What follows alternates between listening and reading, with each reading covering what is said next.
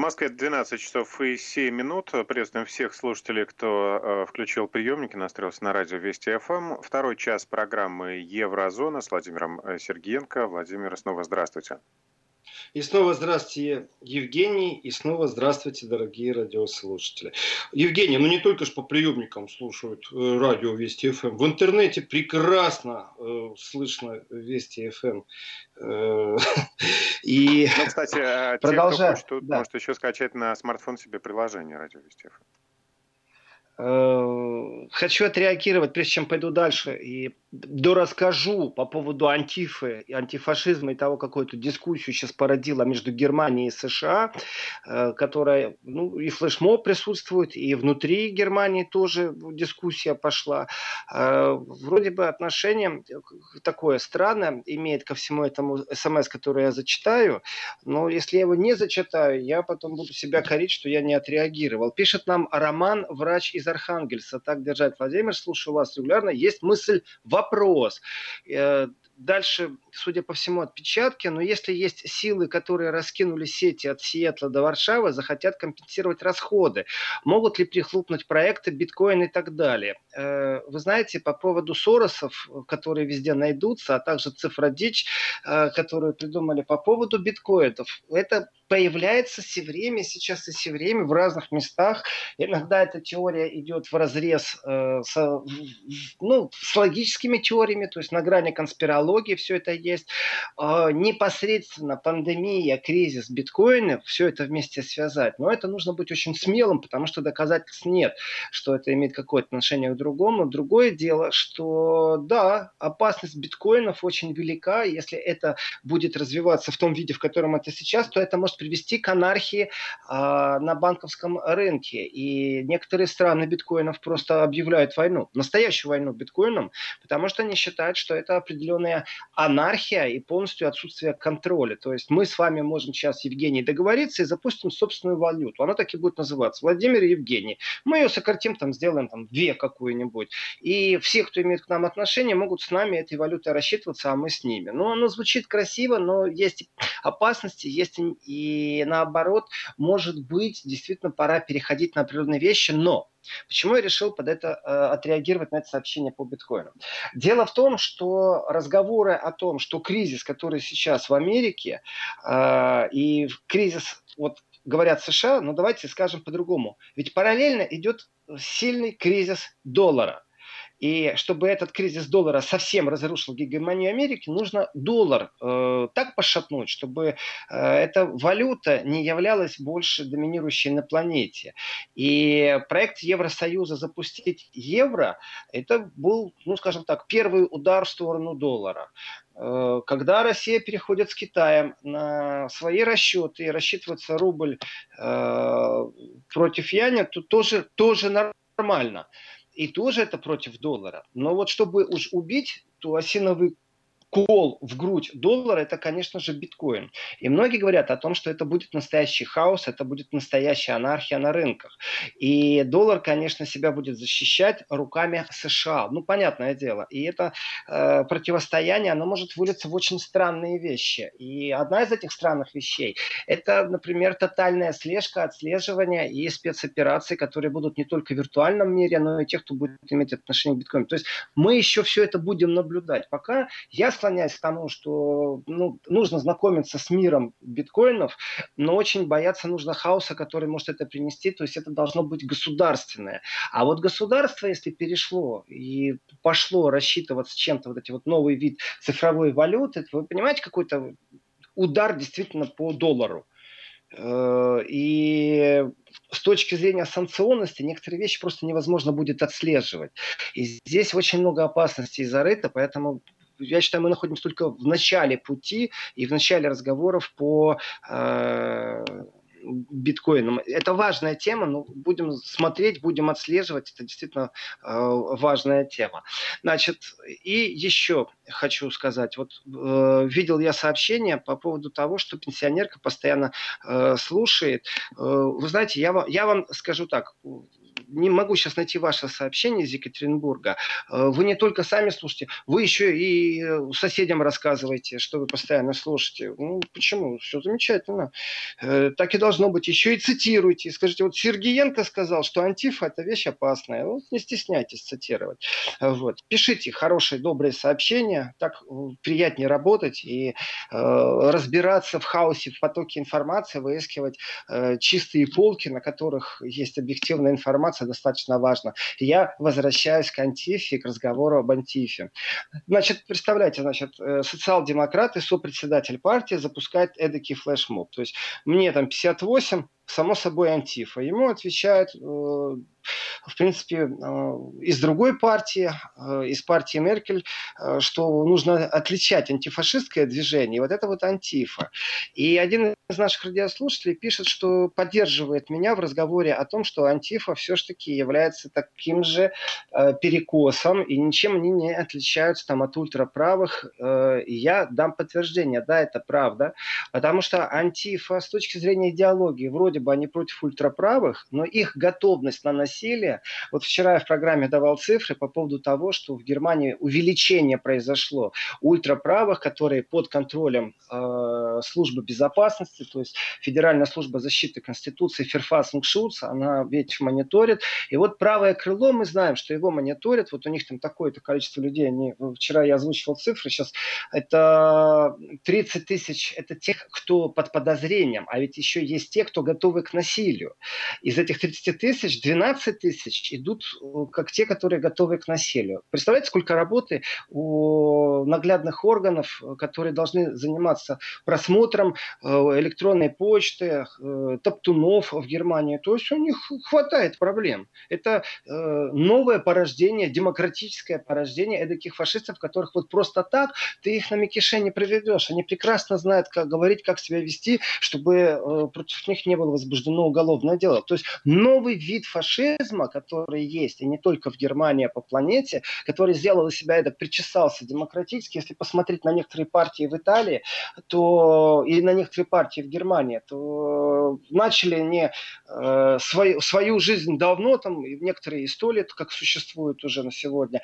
А вот э, как они переформатировали, знаете, они гербы меняют, они меняют название организации, но каждый раз получается, что передается по наследству. И некоторые дошли до того, что они присутствуют, ну, в политической жизни очень активно. Но корень их был тогда, вот настоящий корень, это было абсолютно ультраправое движение. И усиление правых движений по Европе, оно видно. Соответственно, будет и усиление левых движений. Это и есть здоровое общество, когда есть противовес между левыми и правыми. Страшно, когда левые, то есть социалисты, э, с правыми, которые националисты, объединяются в одной философии, когда они становятся национал-социалистами. Это и есть Германия тысяча девятьсот тридцать третьего года, национал-социализм. Так вот, э, один политик пишет, что ему пятьдесят восемь, его поддерживает, ну, пятьдесят восемь, антифа, то есть вот это код, который сейчас есть, и все понимают, о чем речь идет в Германии. Э, так вот, продолжая дискуссию и отвечая на критику, которая пришла из другой правительства, партии, из партии ХДС, ХСС, Христианско-демократический союз, Эскен, сопредседатель социал-демократов, попробовала вернуть дискуссию в точку отсчета, то есть в нулевую, что антифа – это не организация. Антифашизм – это точка зрения, которую, очевидно, должны поддерживать все демократы, написал сопредседатель партии социал-демократов. Да, я согласен. Я согласен с тем, что антифашизм – это точка зрения. Но антифа давным-давно – это иная точка зрения. И э, я разговаривал на прошлой неделе с представителем партии «Альтернатива для Германии», представитель в Бундестаге, и по, вот по тому, как он говорит об движении антифа, то есть получается так, кто-то вешает ярлык на представителя одной партии, что они фашисты. Из культурного разговора, который ведется в том числе и в Бундестаге, в парламенте страны, когда одна партия другую не на шуточку просто разносит в пух и в прах. Ну так есть. Это нормальный такой процесс. Есть люди, которые себя называют антифой, берут на себя право, а также э, почему-то сами себе дали это право э, в виде боевых действий, боевых организованных действий. И нападают на тех, кого СМИ э, маркируют как как фашистов, как нацистов. То есть у нас как включается? Если это фашизм, тогда по отношению к нему можно делать все. Его можно и нужно уничтожать на корню. И все, что связано с фашизмом, у нас противостояние с фашизмом, у нас есть внутреннее одобрение. А вот как быть в случае, когда ярлык приклеили, но это не фашисты? Они правые, они консервативно правые, но они далеко не фашисты. Если бы они были фашисты, против них можно было бы возбудить уголовное дело, преследование и прочее. И кто-то взял на себя право, что именно потому, что они фашисты, им же ярлык приклеили, против них какие-то силовые действия предпринимать. То есть разбивают бюро, бьют машины, из газовых пистолетов стреляют в упор в голову. Это сегодняшняя Германия. Поэтому дискуссия там, это очень нужна между антифой и антифашизмом. Я считаю, что есть пропасти. Я считаю, что, конечно же, госпожа Эскен, которая сопредседатель партии социал-демократов, она передергивает. Антифашизм, да, замечательная вещь. Но когда анархисты, которых многие стали уже называть э, тоже террористами, это э, смысл крушения витрин э, в Париже. Это поджоги в Гамбурге машин. Это разбитые витрины и нападения на представителей политики под лозунгом, что мы боремся против фашизма. И они под этот лозунг подгоняют вообще все, что угодно. Потом антиглобалисты, которые себя антифашистами называют, они действительно все крушат. Они вроде бы не имеют партийной какой-то системы, структуры. Но когда у них идет призыв, нужно здесь и сейчас крушить, то они с удовольствием начинают это делать. И в старые времена, как вы могли на улице определить, что это представители серого-черного блока, что это антифа? Да очень просто. Капюшон, обязательно серые-черные тона в одежде и обязательно маска на лице. Но это было в старые времена, а сегодня все с масками на лице. И вот так вот из толпы многие говорят, что в Америке тоже системно сейчас видно, что антифа включилась в игру. И вот эта антифа, которая антиглобальная, она ставит перед собой целью не борьбу с фашизмом. О нет, они перешагивают, они борются с капитализмом, они борются с богатством, потому что они считают, что анархия может разрушить все те э, буйки, которые сегодня э, существуют как успешный образ жизни. А это значит, у богатых нужно забрать их успешность, которая демонстрируется в виде траты денег. То есть они против потребительского глобального сообщества, и они не знают, как это сделать демократическим путем, через парламент, проводя какие-то законы, превращаясь в типичные вот эти партии, которые друг с другом перетягивают канат, входят в парламент и так, ну, практически не меняют ни внешней риторики, ни внутренней, ну, ничего особо не меняется от того, что там э, социал-демократы поменялись э, с Христианским демократическим союзом местами. Ну, грубо говоря, на Германии никак не сказалось, э, что Шрёдер был у власти социал-демократ, а потом пришли христианские демократы в виде Меркель. Для Германии это не важно, для партии важно. И они предлагают вот эту вот модель разрушения. То есть нужно потребительский мир с его философией, с его вот этой вот беззубостью, с толерантством, вот все, что есть, все накидайте в эту кастрюлю, сварите борщ, солянку, суп, щи, все, что угодно. И после этого придет антифовец и скажет: вы знаете, надо дырку в кастрюле сделать. Мне не нравится, что у вас там внутри. И вот это сочетание агрессивности, отрицания потребительского мира, как мира, который движется вперед, это и есть разрушительная сила анархистов, которые называют их автономами и которых очень часто путают с антифой. Именно поэтому Трамп говорит, что антифа – это... ну, организация, которая террористическая, внутренний терроризм. Я понимаю, что он хочет сказать. Вот этот вот разговор о том, что не надо всех под одну гребенку и не надо путать. Трамп не против антифашистов. Ну, по крайней мере, я в это верю. С другой стороны, по тенденциям, которые сейчас есть, и по технологии, и в Европе об этом говорят, есть большая опасность того, что во многих странах сейчас произошло усиление не только правых взглядов, но и ограничение свобод произошло. Ограничение свобод связано с пандемией. пандемии. И в противовес э, диктаторским, э, притом аргументированным изменениям, которые произошли во многих странах, в противовес приходят не просто левые оппозиционеры без зуба в парламенте, произносящие красивые речи, и потом ничего не меняется. Вот я говорил о Саре Вагенкнехт, блестящий оратор, правильно говорит, эффективность нулевая. Она поговорила в парламенте, выступила, ну, похлопала ей ее партия. Так вот, чтобы как-то противовесить вот этой вот беззубой оппозиционной деятельности, появилась философия. Притом эта философия тянется э, действительно с противовеса в германском обществе между фашистами и коммунистами. Именно там и есть корень антифы, противостояние правым тенденциям. И, конечно, когда правые тенденции усиливаются, в этот же момент происходит усиление антифашистских движений и всех тех, кто пробует э, замаскироваться, э, мимикрировать под антифашистское движение. И дальше начинается хаос. И вот этот хаос антиглобалистов серого черного блока, они не нуждаются в присутствии в парламенте, они просто хотят разрушить то, что есть. И в этом их опасность. Поэтому я в этом разговоре, который сейчас идет в Германии, прям, ну там, э, я смотрю, обновляются твиттера, даже не успеваю уже сейчас реагировать, а, э, прям действительно флешмоб. Но когда ты видишь вот этих людей в сером, в масках, в капюшонах и очень агрессивных, я могу сказать, что я свидетельствую и подтверждаю, что это опасно. Это действительно опасно. Это анархисты, которые склонны к насилию. И если правых разведка Германии, внутренняя разведка Ферфассунгсшутц, служба защиты Конституции мониторит, отслеживает, и у кого-то есть иллюзия, что они не отслеживают левое радикальное крыло вот этих хаотов, автономов, тоже отслеживают точно так же. Другое дело, что э- более структуризированное правое крыло. Они системные, они ходят по линейке, короткостриженные. Э, ну, вот весь набор таких, знаете, э, меркмали, по-немецки говорю. Даже сейчас слово вылетело, как сказать по-русски, потому что все тексты сейчас на немецком языке. Э, как идентифицировать их?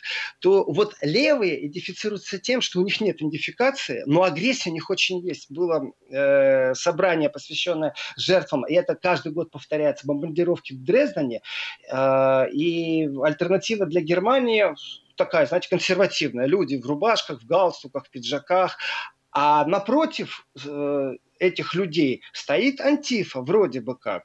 Там нет белых рубашек, там нету галстуков, там нету пиджаков, там капюшоны на головах, и иногда закрытые лица, иногда более открытые лица. И они подходили и говорили: я тебя запомнил, я тебя еще поймаю под домом. Я вышел с удостоверением журналиста из одного круга, сделал по площади такой обход и зашел уже внутрь антифы посмотреть то, что они видят. Знаете, с двух точек зрения посмотреть. Да, демонстративно, агрессивно они себя ведут, и угрозы у них не шуточные, потому что вот эти постоянные выстрелы, коктейли Молотова, поджоги, это тоже оттуда. То есть угроза фашизма, вот она выглядит так, и мы понимаем, какая она. А вот эти вот, которые под антифашистским движением, на самом деле прячутся и анархисты, и автономы, и много других движений. Они не организованы, но это большая философия против потребительского мира и против глобального мира. То есть они готовы разрушать США только потому, что США является светочем глобалистов. И им глубоко все равно. И это инфекционная, я считаю, история. То есть она заразна. Эта философия сама по себе опасна. Разрушить тот мир, который сейчас есть, а не его переформатировать. Вот, я нашел. Это Екатерина из Тольятти, пенсионерка. Большое спасибо, что вы постоянная слушательница. Владимир, здравствуйте. Как вы считаете, не идет ли целенаправленная дискредитация истинных антифашистов, замазав их с радикалами, чтобы вновь поднять знамена нацизма? Константин, Новосибирск. Потрясающе правильный вопрос. Очень правильно, Константин, вы спрашиваете, потому что э, у меня такое иногда ощущение, что происходят какие-то эксперименты в обществе. То есть кто-то знает, мониторит, контролирует, как происходят определенные социальные взаимосвязи. Социальное напряжение диктует нам определенный порядок действий. Мирная демонстрация, в которую вмешалось двадцать человек, превращается уже не в мирную демонстрацию. Мирная демонстрация, которые стоят и с лозунгами, с плакатами, высказывают и имеют право на это свое возмущение. После того, как внутри них замешались пару антифовцев, превращаются уже не в мирных демонстрантов, а уже получается как бы взаимное насилие. Оттуда полетели бутылки в сторону полиции, полиция применила свои спецсредства, там ночная газ, водомет, дубинки резиновые. Получается, что мирные демонстранты уже тоже начинают противостоять противостоять силовикам. Вот, пожалуйста, типичный сценарий, по которому делаются некоторые вещи. И когда говорят, там, спецслужбы вмешаны, еще что-то, да, Антифе не надо никакая спецслужба с кураторами. Это их философия. И по поводу того, чтобы размыть антифашистское движение, я с этим вообще полностью согласен. И пример тому, хороший пример, посмотрите, как многие воспользовались на этой планете, политики, эн ка о, мыслители типа Сороса с какими-то непонятными программами ситуации на Украине. То есть абсолютно сознательно дать дорогу националистам, правым экстремалам, радикалам, нацистам, которые там существуют, и полное отсутствие антифы. Почему? Потому что стали размывать. Вот те, кто против националистов, это плохие. Все, это плохие. Антифашист – это плохо. И Украина является сейчас тому доказательством, что дискредитация настоящего антифашизма имеет тоже определенный инструмент. Этот инструмент мы наблюдаем на Украине во всей красе, потому что там полностью антифашистское движение дискредитировано. Притом, какие методы дискредитации антифашистского движения? Если ты против действующего нациста, который сидит в парламенте, который э, отдавал приказ бомбить э, Донбасс, э, то тогда ты кремлевская сволочь, понимаете? Все, вот, вот, тут особо придумать не надо. Это очень грубый механизм, но он работает, потому что происходит дискредитация любого антифашистского движения. Поэтому такая игра, и... да, мухлёж со словами, то есть переворачивают все наизнанку, и, естественно, смысл искажается, и, да, антифашисты вдруг становятся радикалами. Да, Евгений, я успел сделать глоток воды, и... Вы знаете, что, что я могу сказать по поводу вот, вот этих всех трендов, по поводу разговоров антифа и не антифа. В своем желании ограничить как-то хаотов, разбираться, вы знаете, как-то сказал уважаемый, и я бы сказал, любимый мной коллега Сатановский, что в оттенках коричневого дерьма разбираться не хочется. Ну, то есть вот эти фашисты, а это не очень фашисты. Имеется в виду именно вот коричневый цвет как признак э, того ультраправого крыла, которое называется нацистским. Э, вот нужно ли разбираться во всех оттенках движения, которое в левом крыле? Ведь социализм сам по себе, или то, что называется сегодня социальной справедливостью, и противостояние, которое в Германии было, это же тоже такой глобальный эксперимент. Полностью уничтожить идею социализма э, в Германии не получилось. И переформатировались э, политики Восточной Германии, убежденные коммунисты, социалисты. Они что сделали? Реструктуризация даже имени партии. То есть они отошли от источников, чтобы никто не говорил, вот, это диктатура из гэ дэ эр, это там штази. Социализм не так плох. И развитый социализм мы наблюдаем в европейских странах. Это система налогообложения, это система защиты населения, самых незащищенных слоев. То есть определенное понятие справедливости, одно именно в социализме, а не в диком противостоянии потребительской конкуренции фирм из Китая и США. Нет, конечно. И вот эта вот солидарность, она же в том числе и международная, интернациональная. Владимир, давайте разобьем эту тему уже сразу после выпуска новостей, а вы еще сможете глотнуть водички.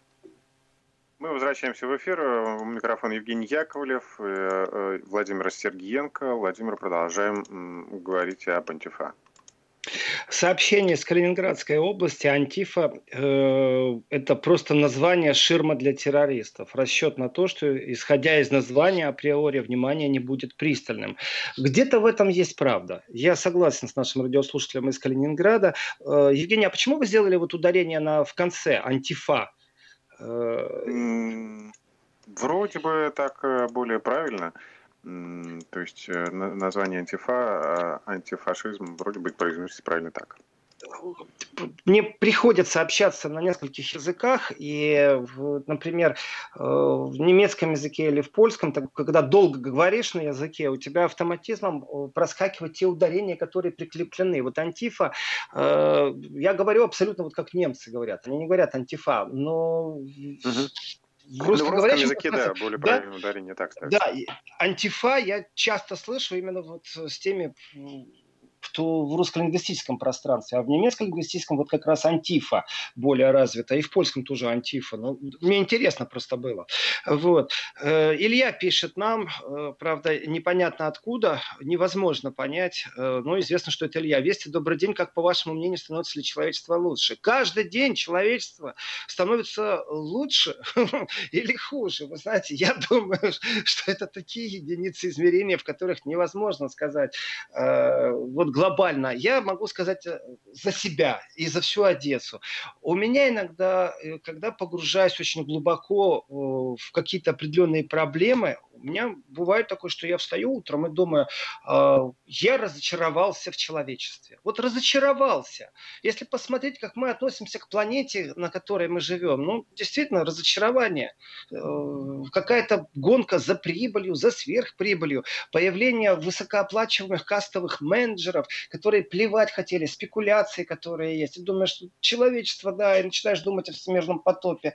Э, наверное, в легенде э, есть определенные мудрости, которые заложены, почему и не только в христианской религии разговор об этом. А потом просыпаешься и думаешь, боже, а ведь человечество. И начинаешь жить с радостью. Вот, ну, человечество, но получше. Но если прикрепить это к еврозоне, вы знаете, вот я считаю, что за последнее время некоторые качества мы потеряли.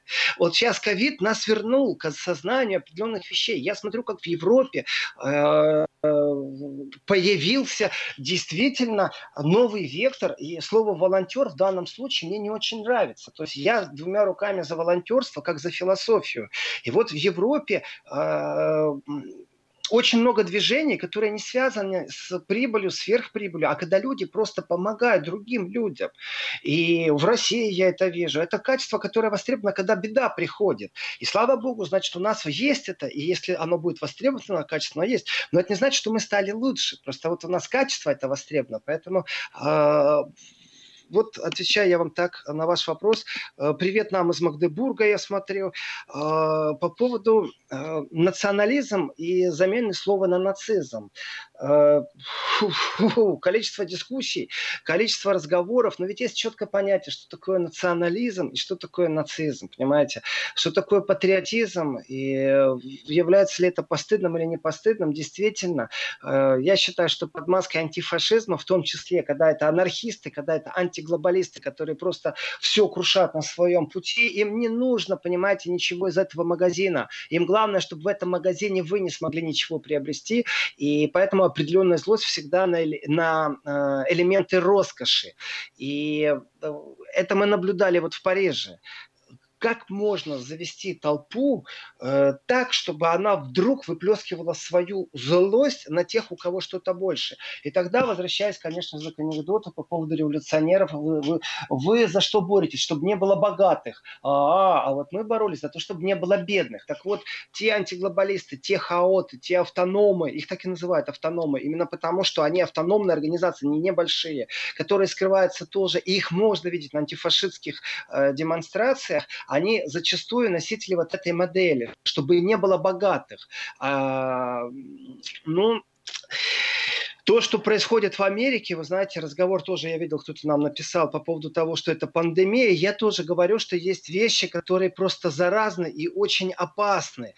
Э-э- И опасность этих вещей, мы можем говорить об определенной социальной пандемии, которая направлена на взрыв именно тех эмоций, тех взаимоотношений, которые накопились, но которые не проработаны в сообществе.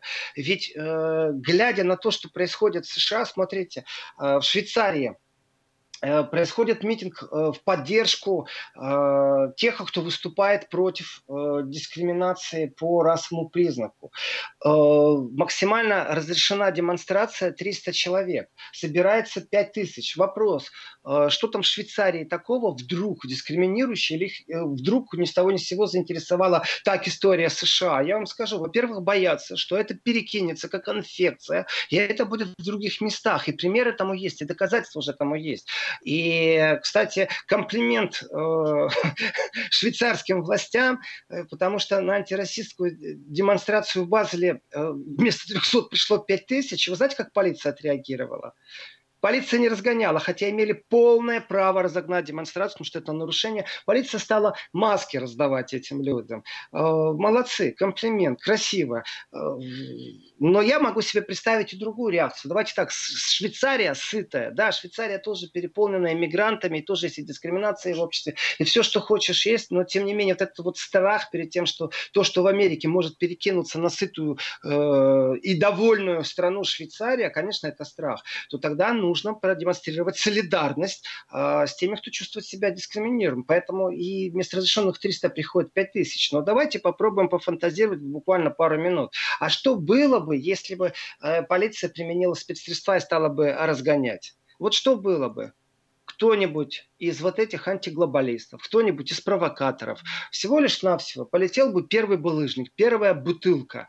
И дальше началось бы противопоставление э, не между трёхстами людьми, а между пятью тысячами демонстрантов. А дальше все злость и злость по накрученной спирали будет э, фокусироваться именно на власти. И я считаю, что эти вещи, они технологичны. Просто Швейцария никому не интересна э, с точки зрения вот, концентрации там, любви или ненависти, механизмов э, погружения страны в хаос, игрой между демократами и консерваторами, демонстрации власти, что я могу лучше, чем губернатор-демократ, справиться с беспорядками, поэтому э, обращайтесь ко мне, я лидер нации. Э, Это я о Трампе сейчас. Конечно, такая ми- мини-Швейцария, спокойная, я не ожидаю каких-то волнений, но тем не менее швейцарцы должны этого ожидать. Ведь смотрите, я говорил, что расскажу я об Италии немного, что в Италии произошло. В Италии вот на фоне пандемии, э, конечно же, усилились в том числе антиправительственные настроения, в том числе. И в том числе, я говорю, конечно же, это логично. И э, опять правые, о которых забыли, вот там, Сальвини, например. Ну, не слышно его было некоторое время, а теперь снова слышно. И вот идет э, какая-то антиправительственная демонстрация. Ну, идет себе, идет. Господи, да протестуйте сколько вам угодно. Пройдитесь из пункта А в пункт Б, э, не нарушая социальной дистанции, поскандируйте. Но вот тут мы возвращаемся к технологии. И если идут ультрас, если идут фанаты, футбольные болельщики, то это классификация чего? Эти ультрас, их называют, это тоже непонятно. А они что, левого толка? Они антифашисты? Да нет, конечно. Они правого толка? Они нацисты? Нет, конечно. Кто они? А они просто ультрас, они просто фанаты. Они просто любят подраться, покушать все на своем пути. Полетели бутылки, полетели бутылки в сторону полиции, было столкновение э, на улице Рима вчера. И это не первое столкновение. Но параллельно э, в Италии происходит усиление каморы, коза ностры, мафии. Мафия деньги раздает. Мафия занимается тем, что э, люди, э, которые вроде бы уже отошли полностью от поддержки мафиозных структур, как это ни странно звучит, но это так, а в Италии присутствует клановость. Клановость во всем. И эта клановость зачастую является покрывающей какие-то там преступления или еще как-то. И мафия деньги раздает. Дает, то есть, кредиты мафиозные. Не надо расписок писать, не надо э, в банке идти, заполнять формуляры. Мелкий кредит, потому что ты в банке его не можешь получить. А вот у мафии ты получил. Что делает мафия? Своим имиджем заниматься? Нет, она строит свое будущее. Это не имидж мафии, это не реклама, голосуйте за нас, за мафию. Нет, это проникновение в общество серых, черных схем, абсолютно антизаконных. И вот что должно сейчас итальянское правительство, которое и так часто меняется, ну, прямо у них поменять правительство, знаете, это как нам чай попить. И э, с одной стороны, ультрас на улице, безработица, тяжелейший удар по экономике, по итальянской экономике. Единственная отрасль, которая показывала стабильный приход, стабильное наполнение казны, это был туризм. Нету больше этого. Вот просто нет. Плюс мафия раздает деньги. Вот что можно в ближайшем будущем ждать в Италии? Должна ли Италия бояться, что придет вот эта вот серая хаотическая масса, автономы, которые себя антифой называют, разницы нет, что и как, но они начнут просто э, настоящие анархисты разносить все на своем пути. Я считаю, что эта философия очень опасна, и каждая страна сейчас по-своему на холодное дует. И... Является это ли заразной? Ну, когда я говорю заразно, вы знаете, я на самом деле вижу определенные технологии, и в данный момент я мониторю, читаю все, что связано с интернет-пространством на разных языках, для того, чтобы осознать, насколько резко будут реагировать. Вы знаете, там заявление Фейсбука, там, мы мониторим, мы не нашли руку России, и также другую руку в том, что сейчас творится в США. Вопрос, а кто вы такие в Facebook, чтобы что-то там мониторить, отчитываться палестинцам? Вы организация, у вас чиновники работают, у вас э, не, не происходит слива данных, а вы подсовываете Владимир, информацию на самом Владимир, деле. Владимир, вынужден вас прервать, ненадолго остановим. Вести ФМ. И вот мы уже продолжаем. Потрясающее сообщение от Вадима из Тель-Авива, что во всех оттенках коричневого цвета повинна демократия. Да, я этот пример привожу часто. Вначале была книга, он снова здесь, потом было не очень удачное кино. Оно именно потому, что неудачное и не разошлось дальше в Германии. Смысл сводится к тому, что в наше время вдруг появился Гитлер, который не отдает себе отчета, что какие изменения произошли. И какой-то менеджер, который занимается шоу, взял его и просто ездит по стране как с клоуном. А персонаж Гитлер, он ведет себя, как всегда он себя ведет. И вот в каком-то из моментов они добираются уже до телевидения, он говорит, как он говорит, и журналист спрашивает, а как вы относитесь к демократии? На что Гитлер отвечает, прекрасно, потому что если ее не было, меня бы не было. Так что я согласен с этим комментарием из Тель-Авива абсолютно. Вот. Продолжаем. По поводу Италии, погромов. Да, ультрас вышли на улицу. Вот смотрите, напряжение. А что ждать в Испании?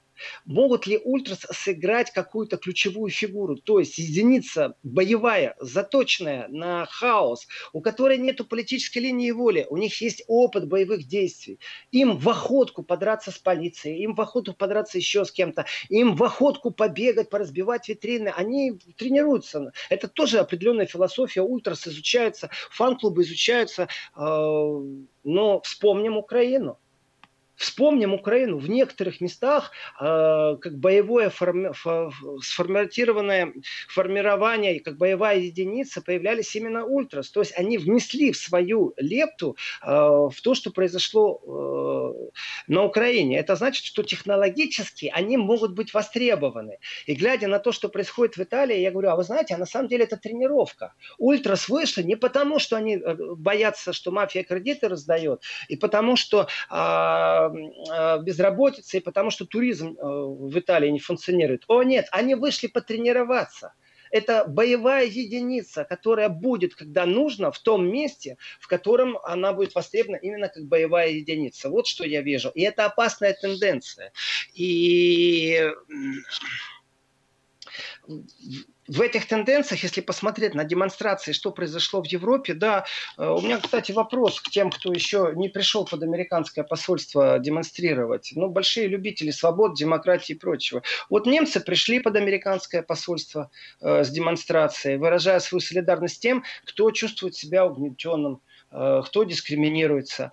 И те люди, которые большие любители демонстраций, мирных, немирных, или ставят себя светочами и лучами борьбы за свободу, что-то вот в России я не увидел такую гиперактивность от этих людей. Я думаю, все прекрасно понимают, что я сейчас имею в виду. Если нет, спросите, я отвечу. Вот. Кстати, да, из Молдавии нам прислали: с праздником вас, со Святой Троицей. Для тех, для кого это праздник, уважаемые радиослушатели, с праздником со Святой э, Троицы. Э, перефразируя Чехова, можно сказать, дело не в демократии или в диктатуре, а в человеческой природе, пишет нам из Санкт-Петербурга или из Ленинградской области. Э, Где-то я с вами согласен, где-то я согласен с Чеховым, где-то я с вами согласен по поводу того, что дело не в демократии э, или в диктатуре, а в человеческой природе. Есть такое понятие социальный маятник, и перекосы в обществе тоже нормально. Здесь и сейчас бывает очень тяжело, и то, то, то, то ушли настолько э, в либерально-толерантную э, среду существования, что просто неприятно становится. Вчера вот я говорил об дискриминационном законе, который принят в Берлин. Все остальные земли э, Германии, то есть Берлин не как столица э, Федеративной Республики, а Берлин как административная единица, как земля. И только на земле Берлин, э, то есть это федеральное э, формирование, принят антидискриминационный закон. Звучит красиво.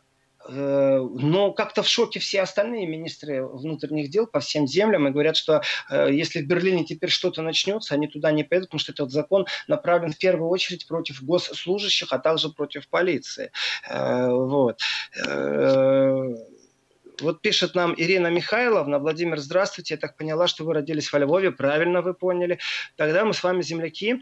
Всегда слушаю вас. Всегда думала, что антифа антифашисты, а тут вот она что. Ирина Михайловна, и я так думал когда-то, что антифа это антифашисты. И в некоторых местах так оно и есть. Они действительно антифашисты. Но под этой маской и под личиной ведь анархисты, а не антифашисты. Антиглобалисты, а не антифашисты. Левые эсеры, они антифашисты. Революционеры дня первого мая и такие есть. Они антифашисты. И анархисты левого толка, социалисты, социал-демократы, они тоже антифашисты. И в принципе, и я надеюсь, что и мы с вами антифашисты. А вот антифа это такое передергивание. Очень, я считаю, в последнее время набравшие обороты. То есть тенденции вот этого серого блока, я считаю, что это очень опасные тенденции. Как с ними бороться, покажет время. Но я знаю точно так же, что за правами следят, и что Федеральная служба защиты Конституции в Германии очень даже присматривает и за левыми склонами к насилию. Это э, факт, это правда. Э, у нас остается не так много времени. Э, напомню, что следующая Еврозона выйдет... Буквально три минуты осталось. Да. Еврозона выйдет в среду в двадцать один ноль ноль на Вести ФМ. И я за эти три минуты хочу сказать такую вещь, что в Испании, в Испании есть судебное решение, в котором считается, что власти сделали ошибку. Ну, вообще судебная практика в Испании, она такова, что это может быть прецедентное право. И, в принципе, будет из одного суда повторяться в другой. Но что важным является, это первое такое решение, что суд признал неадекватными действия местной администрации с коронавирусом.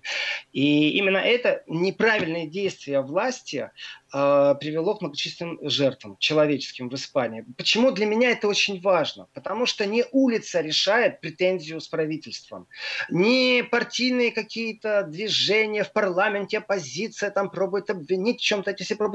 Нет, решение суда, высшая инстанция, в демократии все-таки остается суд, а не политическое движение или какое-то подполье, или вообще вот э, хаос на улицах. Поэтому суд провинции Теруль в пятницу пятого июня вынес этот первый в Испании обвинительный приговор по иску к э, структурам, к общественным организациям в связи с неудовлетворительной работой по, во время пандемии. Э, разговор идет о халатности чиновников, тех, которые отвечали за здравоохранение. Ну, давайте так. Я считаю, что вообще в Европе есть о чем говорить по поводу халатности.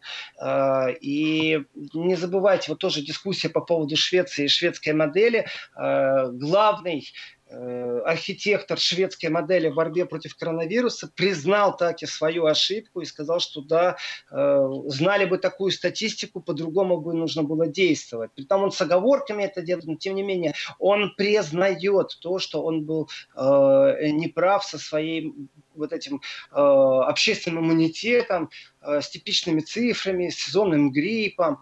Вот. Поэтому э, разговор еще будет продолжаться. И по поводу судебных исков, я думаю, что ну, шквал может быть в Испании в любом случае.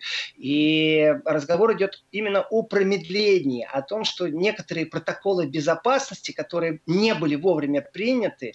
И получается так, вот герои-врачи, настоящие врачи, то есть героизм и медперсонала, знаете, вот что в Испании, что в России, везде присутствует героизм, героизм медперсонала. Это тоже, знаете, нас это объединяет, что мы понимаем, вот люди, человечество стало лучше или нет, вопрос от радиослушателя.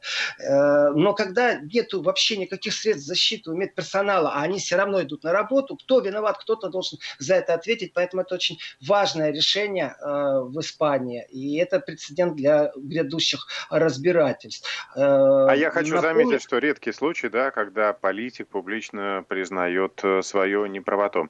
Владимир, в этом месте предлагаю сделать длинную паузу, да, до среды, до следующей до Еврозоны, которая выйдет в двадцать один час. Спасибо вам большое и спасибо всем и слушателям, кто был с нами. А Вести ФМ продолжает свое вещание. Встретимся уже в следующем часе. Будем говорить с представителями страховой компании о том, как получить выплату за поврежденное имущество.